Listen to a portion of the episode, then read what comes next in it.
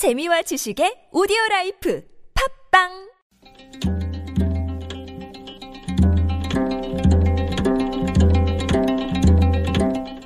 한문학자 장유승의 길에서 만난 고전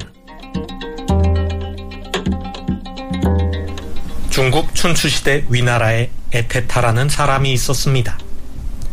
애태타는 깜짝 놀랄 정도로 못생긴 사람이었지만 일단 그를 만나 이야기를 나누어 본 사람들의 반응은 달랐습니다.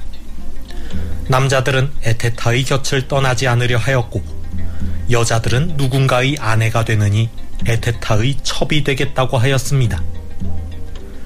에테타는 잘생긴 사람도 아니었고 그렇다고 언변이 뛰어난 사람도 아니었습니다. 그런데도 그가 이렇게 사람들의 사랑을 받았던 이유는 무엇일까요? 오직 남들이 하는 말에 맞장구를 쳤을 뿐 자기 주장이 없었기 때문입니다. 장자 덕충부 편에 나오는 이야기입니다. 여기서 나온 고사성어가 화이불창입니다. 응알화, 어조사이, 아니불, 노래창.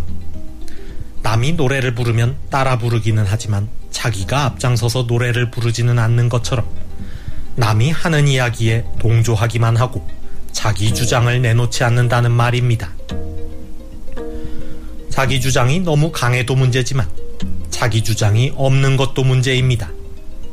뚜렷한 자기 주장 없이 화이불창의 태도로 일관하는 사람은 인기는 얻을 수 있을지 몰라도 믿고 따르기는 어렵습니다.